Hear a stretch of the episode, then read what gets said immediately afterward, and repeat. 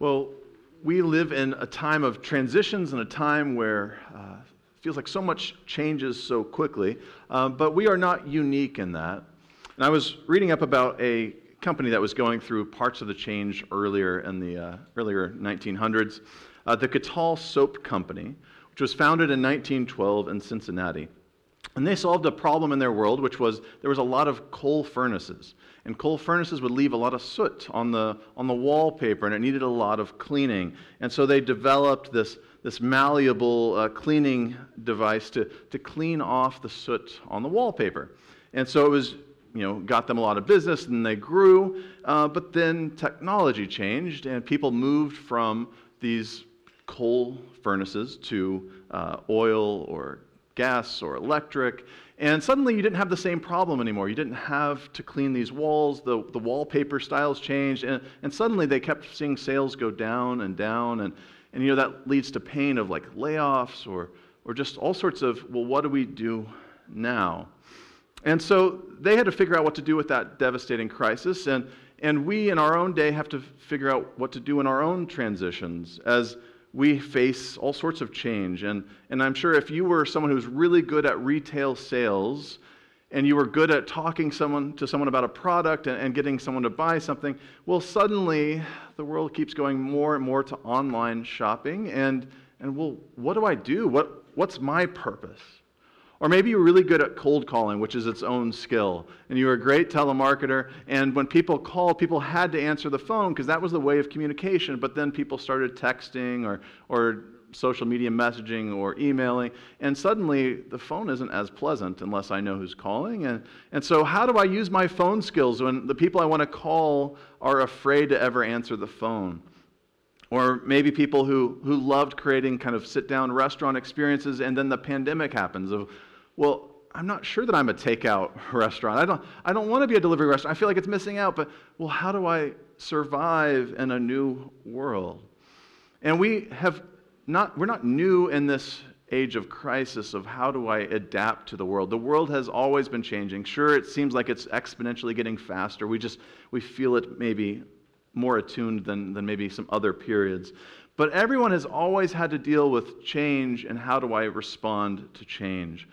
And so we all have different reasons that we're afraid of letting go. If you're in the swimming pool and you're afraid of swimming for the first time, getting away from that edge of the pool and you're just holding on, clinging onto the edge, it's hard to let go and trust that you can actually survive out in the deep waters. And so for some of us, we're afraid of the unknown. Who knows what big, scary thing might be out there that I'm not familiar with yet and that I haven't even thought of yet? Uh, and so you're fearful of the unknown. For some of us, we're afraid of failure. Like you've, you've done well in life, and so you've been successful, and that success means that, like, oh, surely they have then more confidence. But now, well, what if I fail? What will my family think about me? What will my friends say? Can I, can I actually get off of the ledge and go towards something new when I might fail at it.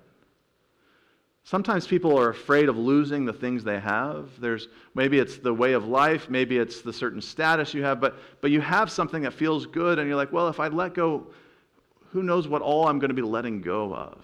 What if I lose the things that I care about? What if I lose my comfort? because it's cozy. Oh, I, I know my thing, but what if I go to something new and it's not as comfortable? What if I'm not good enough? I'm not capable enough. I'm, I'm inadequate. Do I really want to trust testing out something new that might tell me something about myself that I'm afraid of? I might be afraid of financial security. I might be afraid of losing friends, family. I might be just afraid of losing clarity. I like knowing what's coming next. There's all sorts of potential deaths that we're afraid of. And so it keeps us from going off of the wall and swimming out into the deeper end. And our text and our story today is about someone who didn't have much of a decision in this matter. He gets little bits of decisions, but he is taken from his homeland, he's taken into a new context, and he must deal with a transition in the world in his life in his religion, his faith. And so we're going to talk about the story of Ezekiel. Now, I'm actually assuming that we probably don't know much about Ezekiel. When it comes to biblical prophets, we'll spend a little more time with Isaiah. We might spend a little bit of time with Jeremiah. Ezekiel has 48 chapters, and we probably don't spend a lot of time with Ezekiel.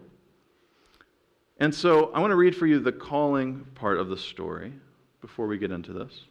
This is Ezekiel 1, verses 1 through 3. In the thirtieth year, in the fourth month, and on the fifth day of the month, as I was among the exiles by the river Chebar, the heavens were opened, and I saw visions of God. On the fifth day of the month, it was the fifth year of the exile of King Jehoiachin, the word of the Lord came to the priest, Ezekiel son of Buzi, in the land of the Chaldeans by the river Chebar and the, the hand of the Lord was on him there. These few verses, which feels like you're just getting some time and date, location, it might just be like something to dismiss. Okay, I don't know. What year is this? Where is this? But this is like actually quite traumatic of a time reference. It would be like if you were told we are on September 11th and it's about 8:30 a.m. And you'd say, "Oh my goodness, I know what might be happening. I know what might be going on in the world. This is one of the most traumatic times of Judah's history. He says it in one part on the fifth day of the month, it was the fifth year of the exile of King Jehoiachin. This is um, in the midst of Babylonian exile. And so uh, Judah had been ruled by Assyria from afar, and then the Babylonians came through and took the, the land. And so they came through first in 598, 597 BC, and they, they won, they had victory, and they took a lot of the religious elite, a lot of the wealthy, a lot of the educated, and they ripped them from their homes, took them to Babylon in exile. It would be several years later, um, in 586, so about 12 years later or so, that Babylon would have to come back through because they didn't like what was going on in Judah, and they retook the land again and this time they did, would destroy the temple and they would take more people into exile. So we're living in this story at the beginning here, in between the first wave of exile and the second. So things are, are dire, they're painful. He's living in the Babylonian territory. He's at a river that's not a river in Israel, it's, it's a foreign place. And it's in that that God is going to speak to him. Now, this book begins in the 30th year, and you notice there was a couple time dates. We actually have no idea for certain what 30th year he's talking about at the very first part of this book, which leads to 2,000 years, well, it's, it's 2,500 years or so, of conjecture of what exactly does he mean? What kind of event might he be talking about? And one of the, the early interpretational uh, opinions that I think is meaningful at least just for devotional purposes, that we can't prove any of them, that this book is, it seems autobiographical. It seems like Ezekiel keeps telling you his thoughts, his experiences. And so for many people, the 30th year is about his 30th year. That when I was 30, let me tell you a story. And why that would be interesting is that the word of the Lord came to the priest Ezekiel in this 30th year. In the 30th year, the priest would get this new opportunity. They would be commissioned into taking care of the temple, into, into new kind of vocational service. And so it's like your graduation day. It's your, like, I'm elevated into this new place where I get to do these things I've been training for and raised for my whole life. And if you could imagine that your whole life you were trained and learning about how to, how to take care of the temple structure, how to do sacrifices for people. And when it's time for you to be able to live out that culmination, you are ripped from your homeland and living in exile, where you can't do these offerings anymore. You're, you're so far from the temple. And you have to figure out, well, what's my place here? Sometimes when we have like end of the world scenario movies or stories and like apocalyptic stories, and you're thinking, okay, if I was stuck at the end of the world, what kind of professions do I want people around me with? Right? I want someone who's been a hunter, someone who maybe who's been an engineer. And poor Ezekiel saying, I was a priest in the temple, and I have no temple. What is my role out here? And the word of the Lord comes to him, and there's this really extended, strange image that comes next. This imagined Um, I heard someone say it, call it the Godmobile, kind of like the Batmobile. Uh, there's this, this traveling throne of God with these different creatures with different faces and these weird wheels within wheels. And Ezekiel's staring, standing there at that river and he encounters the presence of God. And that's weird because he thinks the presence of God should be at the temple. And he finds in Babylon, God's throne has arrived there on the river. And so Ezekiel sees this, and I'm sure he's startled by it and he's confused by it. Uh, and so it has all these explanations of what he's seeing, and then it turns to uh, the presence of God talking to him in the story. And so I'm going to read for you Ezekiel 2 1 and hear what the calling of Ezekiel is in this story. The Lord said to me, O mortal, stand up on your feet, and I will speak with you. And when he spoke to me, a spirit entered into me and set me on my feet, and I heard him speaking to me.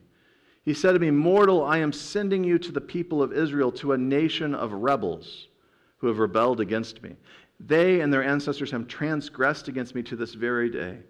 The descendants are imp- impudent and stubborn, and I'm sending you to them, and you shall say to them, Thus says the Lord God, whether they hear or refuse to hear, for they are a rebellious house, they shall know that there has been a prophet among them. I'm going to pause there. He's a priest, he's not a prophet. And we kind of hear a bunch of religious terms and we're like, oh, yeah, it's kind of all the same thing. But he is told, I'm going to send you to, a, to your own people. I'm going to speak to people. Uh, I, I need you to speak to your own people. And I need you to speak as a prophet and not a priest. And there's a lot of um, forewarning that they might not listen to you. Their hearts are closed off, they're rebellious. So I'm going to transform your call. You're, you're meant to, to be a priest, and priests, you know, if people messed up, you could bring your offerings, you get your relationship with God fixed. And it's about maintaining the relationship with God that you have. And it's about maintaining the order of all things. But I'm going to call you to something different. I'm going to call you to being a prophet. And so instead of fixing the relationship, I want you to pronounce some things for me. And these things that he's going to have to pronounce are not going to be pleasant. It's going to be challenging, it's going to be painful. Because if you remember, we're between two exiles. This story is about pronouncing that the temple is about to be destroyed, that more exile is coming, that more pain is ahead. And if you were ever given, given a message to give to somebody, you do not want this to be your calling. Who wants to be the person that, uh, let's say you don't work in HR, you're a sales team member.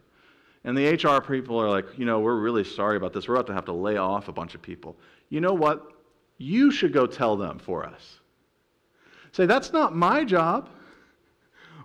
Why do I have to be the bearer of bad news? And so Ezekiel meets the presence of God and he says, Stand up here. I'm sending you to your own people to be a prophet among them. And in verse 6, O mortal, do not be afraid of them. Do not be afraid of their words. Though briars and thorns surround you and you live among scorpions, do not be afraid of their words and do not be dismayed at their looks, for they are a rebellious house. You shall speak my words to them, but whether they hear or refuse to hear, for they are a rebellious house. You think he thinks they're rebellious? But you mortal, hear what I say to you. Do not be rebellious like that rebellious house. Open your mouth and eat what I give you. And I looked, and a hand was outstretched to me, and a written scroll was on it. And he spread the scroll before me, and it had writing on the front and on the back and written on it were words of lamentation and mourning and woe. And he said to me, O mortal, eat what is offered to you. Eat this scroll and go speak to the house of Israel. So I opened my mouth, and he gave me the scroll to eat. He said to me, Mortal, eat this scroll that I give you and fill your stomach with it. Then I ate it, and in my mouth it was as sweet as honey.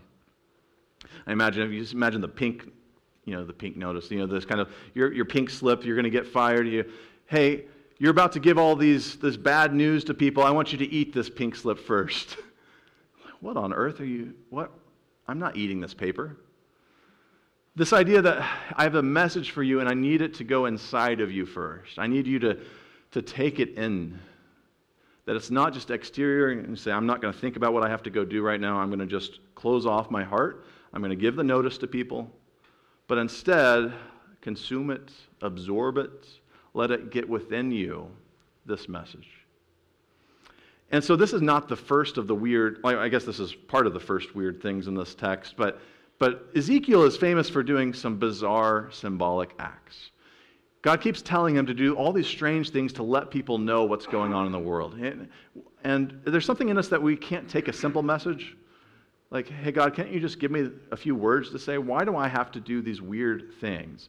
And so Ezekiel gets commanded to do something strange.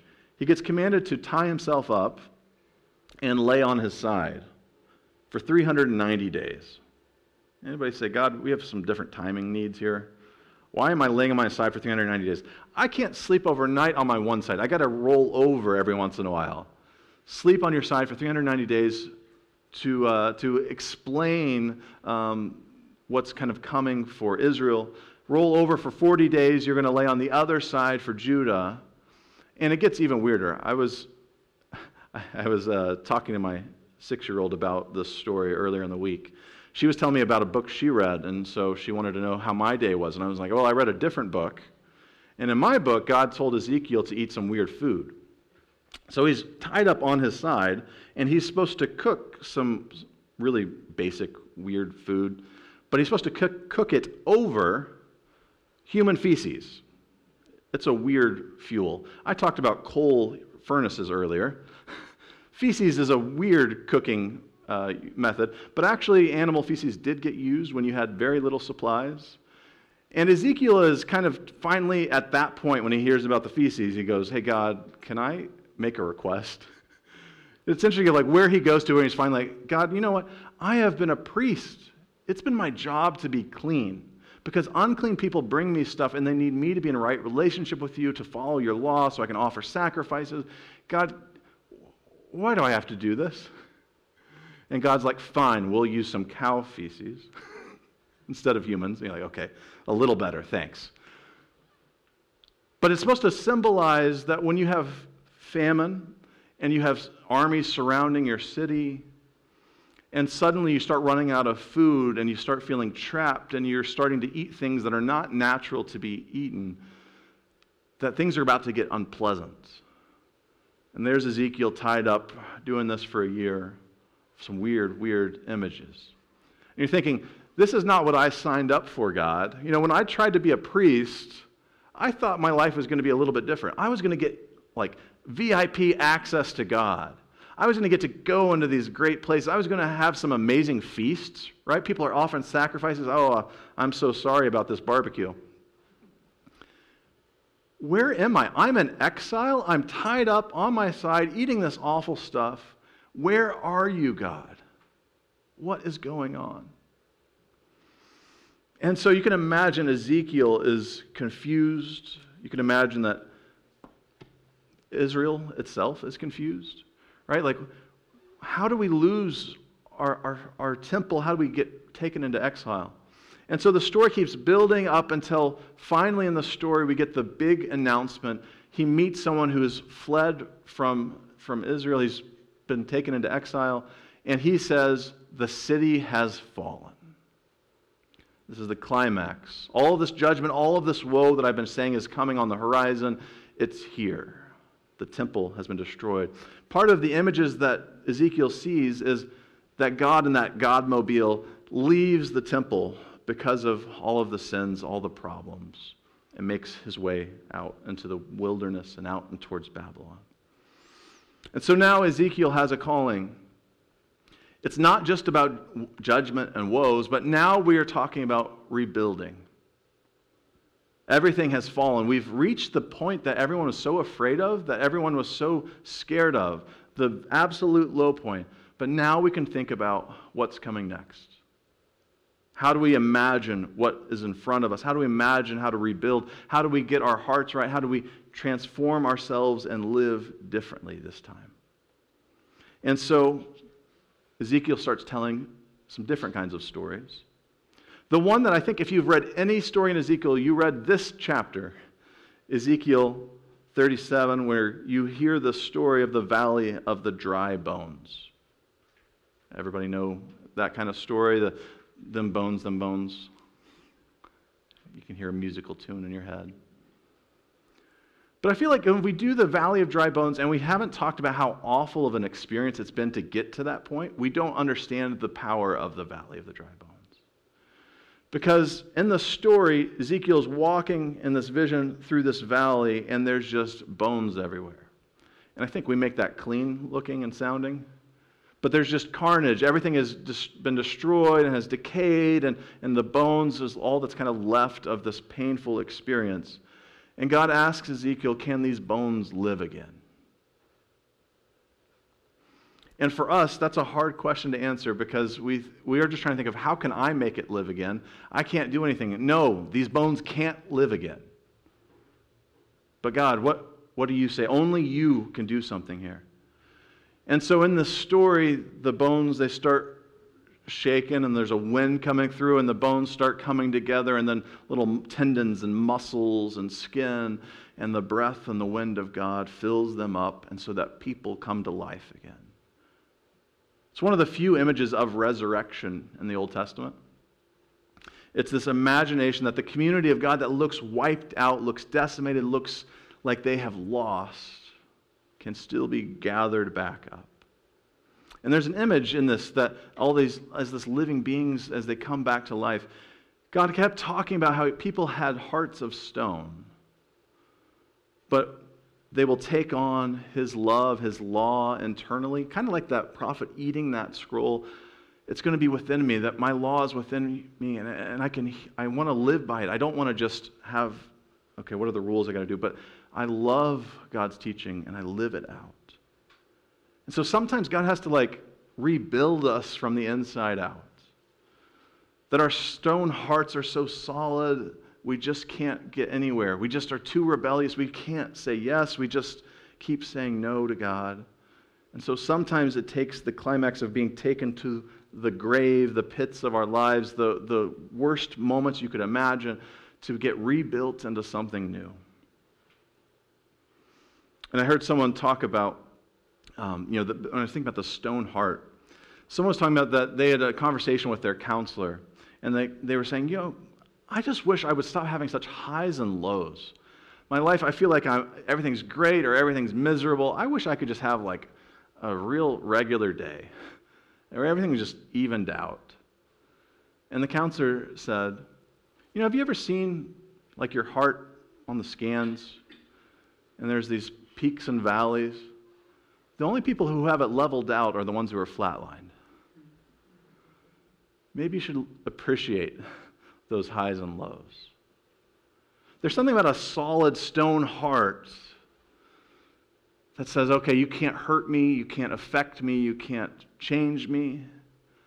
But we have to be able to have those ebbs and flows, those highs and lows, those to be vulnerable, to be willing to feel, to be willing to be hurt, to willing to, to celebrate, to have joy. And so, can we open our hearts to God? Ezekiel's image isn't just about the people in the story, it goes wider. And so he tells the story of the wilderness. If you can imagine in your head, like the deserts and the mountain ranges of Israel, of this kind of just unwatered land that feels desolate. And so he imagines this image of, of water cleansing the land and vegetation growing. So much so that he talks about the Dead Sea. And the Dead Sea is famous because it has so much salt that, people, that creatures can't live in it. If you go in the pool, you just, you just float because there's so much salt.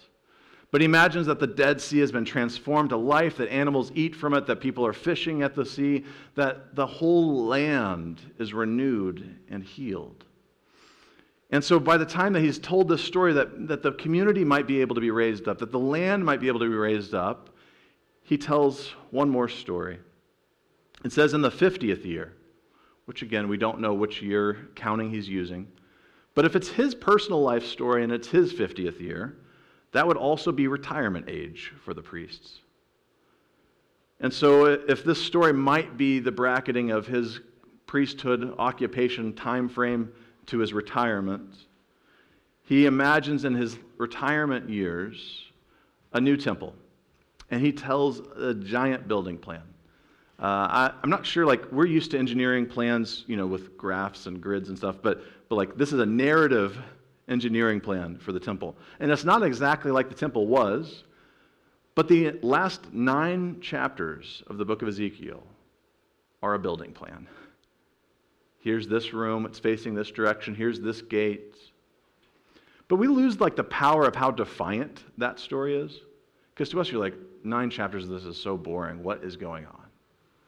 But if you can imagine that you're, you were trained to be a priest in this temple environment and that never happened, and you hear word that your temple has been completely destroyed and decimated, and he goes and he tells a story of rebuilding a place where God comes close to people, and he tells nine chapters of defiantly saying, here's what that temple could look like again. And he tells this great big story, and he ends it by, by naming the city there. And you would be expecting him to say, ah, the great Jerusalem, the new Jerusalem, uh, which is kind of what Revelation does, the new Jerusalem. But instead, Ezekiel's last words of the book are, that city will be named, the Lord is there. It's a new name for the city that when people look on that place, they see God's presence. That sure, God might have had to leave them because of their problems, their sins, and destruction happened and exile happened. But one day, people will look at us and our cities and say, well, God surely is there. And to people who feel abandoned, who feel alone, who feel empty, what a great word of comfort. So I think about what is it for us to like get off of that edge, to, to trust God, to, to dive into the deeper part of the pool of our lives. Part of that comes from trusting that somewhere on the other side of that, God is there. I was telling you earlier that story of the Kettle Soap Company who lost out on those coal furnaces, didn't have the same job anymore. Um, you would imagine you felt really stressed and afraid of your future. Well, one day, one of the executives had a sister in law named Kay, who was a nursery school teacher. And she was looking for something for her kids to play with. And, and she took their wallpaper cleaning product, took it into the classroom. And the kids loved modeling it and moving it around. And her and her husband had a new name that they suggested for Play Doh. And you might be like, but this is a wall cleaner. We're not in children's toy business. We're sanitation, we're cleaning products. But thankfully, they trusted this intuition, this experience, and they said, okay, maybe our business could be something else. And so they, they did a few things. They, you know, at that time it was just white um, material. They added a nice almond scent. Anybody opened up the Play-Doh? There's like a, sm- a smell to it. Usually it's seen as pleasant. And then they started adding some red and yellow and blue color dyes to it and marketing themselves as this fun children's toy. Which is wonderful that the company that makes a malleable product was able to be malleable enough to trust to go into a new day for themselves. And I think for us, the question is do we trust God enough to be malleable with ourselves, that He could reshape us in some new way? You say, I, I was built for this. I, I lived my life to be a priest. I don't know if I can be a prophet. You know, that's a different kind of thing. It's a different skill set. I don't know if I'm cut out for that. And for you, you might have whatever you feel like God has been leading you up to your whole life, and then you had a roadblock where you're like, was all of this for nothing? What was the point of any of this? Can you trust that there might be a new door ahead? a new path, something else that you have been made for that you haven't seen yet, that you can't admit is maybe something you might be called to yet. And so, are we willing to let God reshape our lives, our hands, our feet, our hearts, our minds? Because God is worth trusting with ourselves. And so, I want to invite you this today and, and this week to reflect on what is God calling me to? Where am I being stubborn? rebellious, might be the word? Or am I being stubborn and like, God, this is what I want, this is the way I want it? But maybe God has something even better for you if you would just be allow God to just mold you a little bit more. A slightly different direction. And thankfully, God's probably not asking you to eat some weird food like Ezekiel was. There's even weirder things that God could be calling you to. Maybe just take, say, God, uh, yes, I'll take this option. It might only get weirder from here. But what would our lives look like if we were malleable? If we let our hearts be like the Play Doh in God's playhouse? May we trust that God might not just tear us down, but rebuild us, renew us, give us new life in ways that we can't even see yet. Would you pray with me? Lord God, we all come into this worship with different experiences, different things going on in our lives. For those who feel like all they've been getting has been messages of woe, of pain, of, of loss, we ask that you might bring some courage, bring some hope today. Or for those who just look like they're, they're, they're seeing valleys of, of just bones and, and death and loss, may we be given visions of things coming to life, of hope, of a new day. Lord, for those who feel separated, who feel disconnected, may we see that that valley is not just one person, but the whole community that we all need this restoration. We all need this healing together. Lord, for those of us who feel like we're lacking our wisdom, uh, our direction, our, our clarity of our purpose, Lord, I just ask that you might bring words of direction, of guidance, that you might speak to us about what you want from us in this season. Lord, help us to have ears that are open to hearing your word.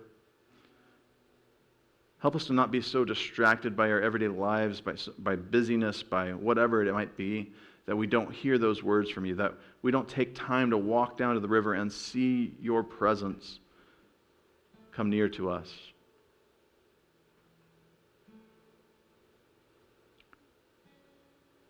Lord, mold our hearts today. It's in your name, Jesus, that we pray.